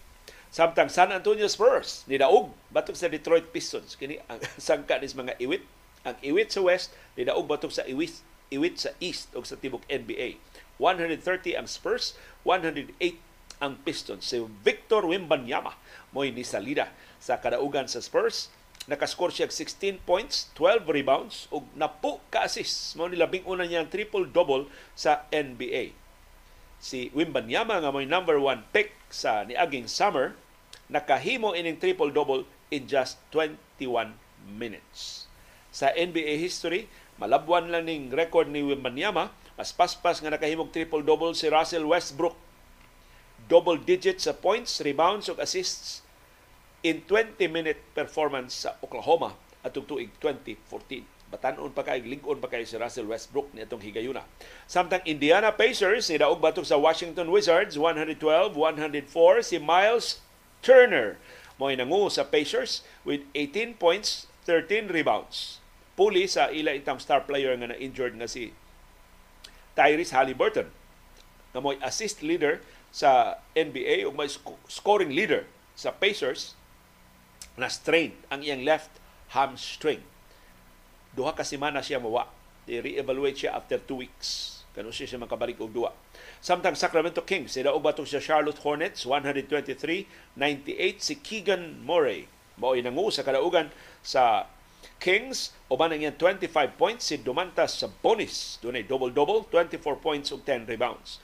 Ang Atlanta Hawks, Nidaog pinagi sa overtime sa Philadelphia 76ers 139-132 si Jalen Johnson ang ikaduhang labing may magdudua sa Hawks dunay 25 points pito sa overtime ug dunay siya career high nga 16 rebounds ug pito ka assists samtang Oklahoma City Thunder nidaog batok sa Miami Heat 128-120 si Shea Gelgius Alexander mo nangu sa kadaugan sa Thunder with 28 points si Chet Holmgren ang ilang batanong sentro sa Thunder, doon ay 23 points. Ang Oklahoma, doon na naroy 25 kadaog, batok 11 kapilde, mo ni labing maayo nila nga start sa season. Sukad atong 2015-2016. Mao tong season nga si Kevin Durant ug si Russell Westbrook mao nangu sa Thunder sa West Conference Finals sa NBA. Samtang Chicago Bulls ni daog batok sa Houston Rockets, pinagi sa overtime 124-119 si Kobe White. Mo nangu sa kadaugan sa Bulls with 30 points. Ang New Orleans Pelicans nilubong sa Golden State Warriors. Sus kaluoy Warriors kagahapon. Pura magwa na gana mo duwa ang Warriors si Stephen Curry magsige na og kasipyat ang iyang mga kauban di na ganahan mo lihok 141 ang Pelicans 105 ra ang Warriors Si Zion Williamson, no, di pa kayo, wa pa gay manginit sa mga duwa. Ang three-point shooting sa Pelicans, mawa mo sa Golden State Warriors. Samtang Utah Jazz, gipanguluhan sa Filipino-American nga si Jordan Clarkson, idaog batok sa defending champion sa NBA ang Denver Nuggets, 124-111. Si JC, Jordan Clarkson, doon 27 points og siyam ka assists Samtang Los Angeles Clippers ni daog batok sa Toronto Raptors 126-120 si Kawhi Leonard ni pasidungog sa dako kay niyang contract extension doon siya 29 points. Si Kawhi naglaom ng iyang pagdawat og mas ubos nga sweldo makapabilin nilang Paul George o ni James Harden sa Los Angeles Clippers. So ingon si Kawhi katong iyang sweldong gidawat siyang contract extension mas ubos to kaysa iya untang angay nga pangayoon pero iyan ang gituyo aron nga ang Clippers doon na pa'y igong kwartang mahibilin para ni Paul George o para ni James Harden. Kaya si Russell Westbrook taas-taas pa man ang nahibilin siyang kontrata. Og niya schedule sa mga duwa sa National Basketball Association karong buntag sa tong oras sa Pilipinas alas 3 pa man ni ganin kadlaw nagsugod ang duwa sa Brooklyn Nets nga nanong sa Cleveland Cavaliers akon tan-awon kon unsay gama sa ilang duwa ang duwa dito sa Ohio ang kanhi Pinoy-anan ni LeBron James. Nahumana ang duwa ni daog ang Cleveland Cavaliers ang home team 111 batok sa Brooklyn Nets 102. Alas 8:30 karon buntag kapin oras gikan karon magsugod na ang duwa sa Boston Celtics nga manung sa Milwaukee Bucks ninduta ini duwa. Ang Boston Celtics mo adto sa teritoryo ni Yanis Antetokounmpo sa Milwaukee. Ang may balita para sa Bucks makaduwa na si Damian Lillard batok sa Boston Celtics karong buntag. Alas 9 karong buntag, Portland Trail Blazers manung sa Oklahoma City Thunder. Alas 9.30 karong buntag, New York Knicks manung sa Texas at sila sa Dallas Mavericks. Alas 11 karong buntag, ang Phoenix Suns, panguluhan ni Kevin Durant, manung sa Los Angeles Lakers, panguluhan sa laing veterano nga si LeBron James na mahitungod ang kontrobersiya duwa sa Lakers ug sa Toronto Raptors. Gimultahan sa NBA ang head coach sa Toronto Raptors nga si Darko Rajakovic og 25,000 US dollars tungod sa iyang pag office pag pagpanaway sa mga referees nganong gihatag daghan kay free throws ang Los Angeles Lakers nga may gibasol sa ilang pagkapildi 132-131 sa ilang duwa sa Lakers atong niaging adlaw sa crypto.com arena mao na ang kanhi Staples Center sa Los Angeles Lakers ang laing di may balita para sa Memphis Grizzlies si Marcus Smart ang ilang gwardya dili makaduwa sa mosunod nga unom ka semana Sus, wa pa si Jamorant, wa pa si Marcos Smart. Kay si Marcos Smart na balian sa iyang tuo na tudlo. Mo hinungdan nga dili siya makadua. Has kapaita, nagsige na utanig daog ang Memphis Grizzlies sa pagbalik ni Jamorant karon gawas ni Ja si Smart mawa sa nila. Ay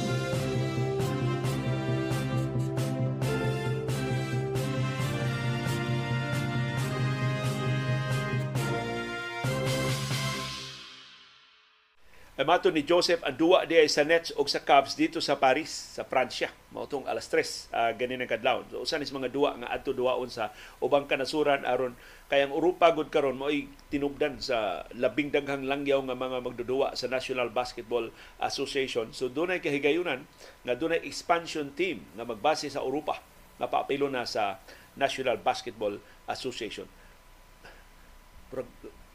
Pila ba time difference sa US o sa Europe? Murag usa na sa mga problema no na inigbalhin ba sa mga teams sa Estados Unidos o sa Europa. Ani ana ang second fan returns. Resulta ni sa ikadong hugna sa voting sa All-Star Games sa National Basketball Association. Padayon nag-una si Yanis Antetokounmpo. Si Yanis mo labing popular karon nga magdudua sa NBA dunay sa 3.4 million votes. Si LeBron James may bugtong magdudua nga dunay 3 million votes. The rest 2 million ra kapin ang ilang mga botos. So si Yanis number 1, si LeBron number 2 sa popularity sa mga magdudua karon sa NBA. Og niya ang mga top players sa front court sa Western Conference. Number one, si Lebron. Number two, si Nikola Jokic. Nisaka si Nikola Jokic for number three. Number three, si Kevin Durant. Number four, si Anthony Davis. Number five, si Kawhi Leonard sa Los Angeles Clippers. Number six, si Alperen Singon sa Houston Rockets. Number seven, si Paul George sa Clippers. Number eight, si Victor Wembanyama sa Spurs. Number nine, si Chet Holmgren sa Thunder ug number 10 si Carl Anthony Towns sa Timberwolves. Sa mga gwardya sa Western Conference, number 1 si Luka Doncic sa Dallas Mavericks, number 2 si Stephen Curry sa Golden State Warriors, number 3 si Shea Gilgeous Alexander sa Thunder, number 4 si James Harden sa Clippers, number 5 si Kyrie Irving sa Mavericks, number 6 si Anthony Edwards sa Minnesota Timberwolves, number 7 si Ja Morant. Pero di nakaduwa si Ja tungkol sa injury sa iyang abaga sa Grizzlies. Number 8 si De'Aaron Fox sa Kings. Number 9 si Devin Booker sa Suns. Number 10 si Klay Thompson sa Warriors. Sa Eastern Conference, sa front court, number 1 si Giannis Antetokounmpo sa Milwaukee Bucks. Number 2 si Joel Embiid sa Sixers. Number 3, Jason Tatum sa Celtics. Number 4, Jimmy Butler sa Miami Heat. Number 5, Jalen Brown sa Celtics. Number 6, Kristaps Porzingis sa Celtics. Number 7, Bam Adebayo sa Heat. Number 8 si Julius Randle sa New York Knicks. Number 9 si Paulo Banquero sa Orlando Magic. Number 10 si Michael Bridges sa Brooklyn Nets. Sa mga gwardya sa Eastern Conference, number 1 si Tyrese Halliburton sa Indiana Pacers. Number 2 si Trey Young sa Atlanta Hawks. Number 3 si Damian Lillard sa Milwaukee Bucks. Number 4 si Donovan Mitchell sa Cleveland Cavaliers. Number 5 si Tyrese Maxey sa Philadelphia 76ers. Number 6 si Jalen Brunson sa New York Knicks. Number 7 si Derek White sa Boston Celtics. Number 8 si LaMelo Ball sa Charlotte Hornets. Number 9 si Drew Holiday sa Boston Celtics.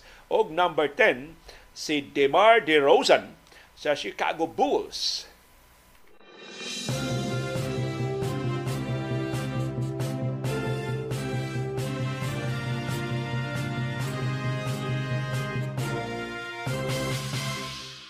Daghang salamat sa iyong padayon nga pag suporta o pagsalig sa ato mga programa. Ani ang atong viewers views.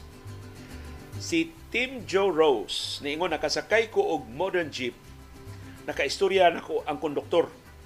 Abang ang sistema bisan og co-op ang jeep kinahanglan mo kita sila og at least 9,000 pesos para dunay ginansya mao nga dasok kaayo ang mga pasahero sa mga modern jeepneys.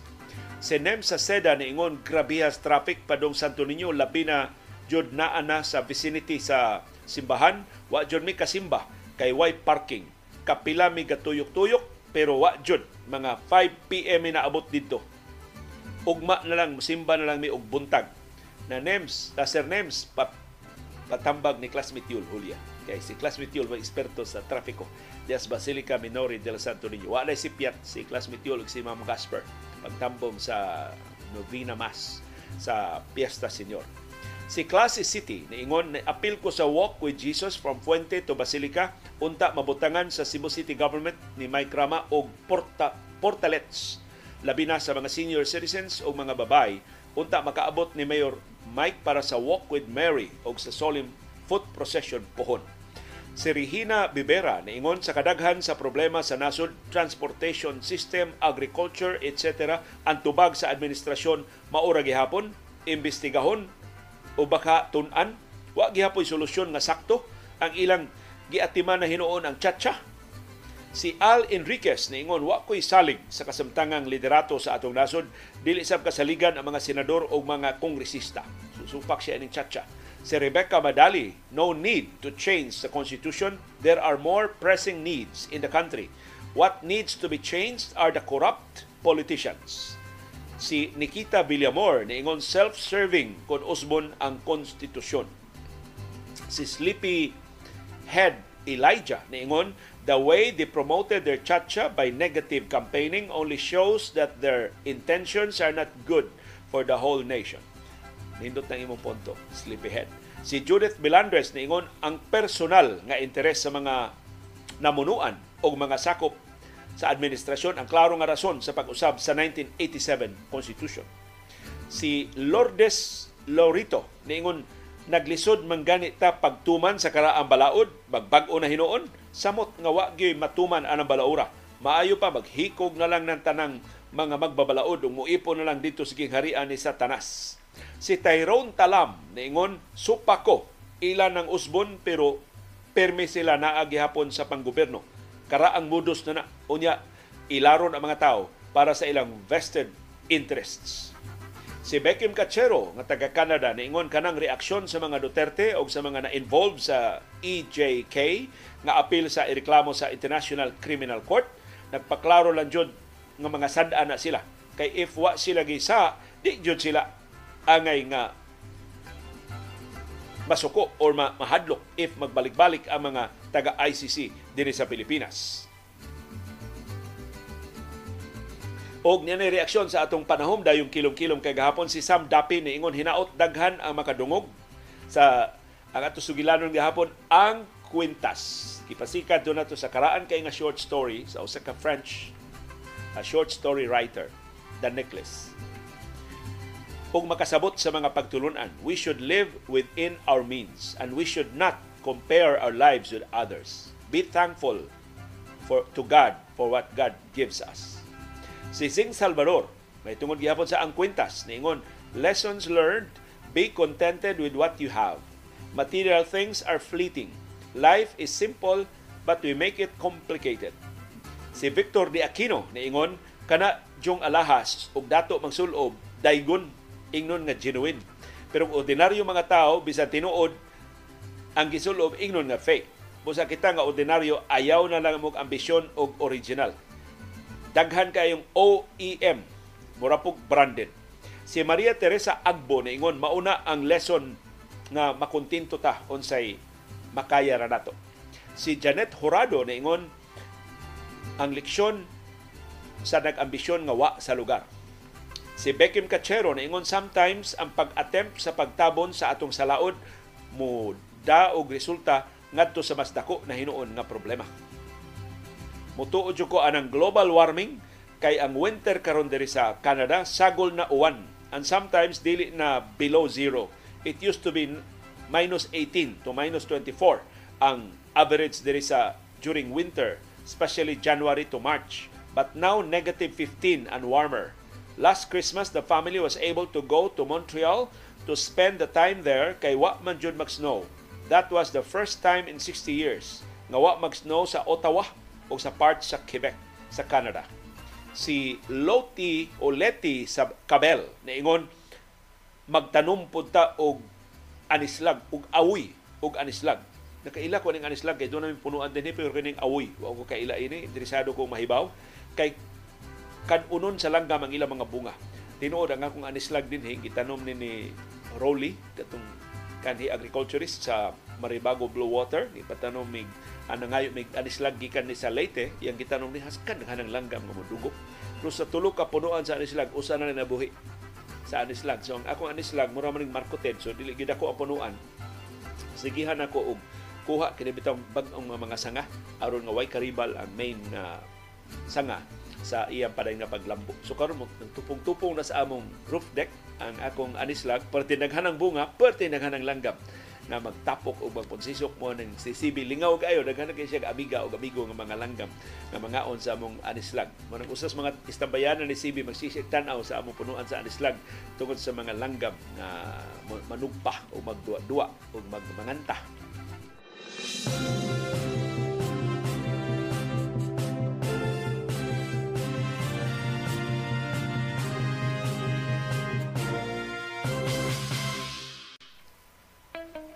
Dunay daghang matang sa kasayuran.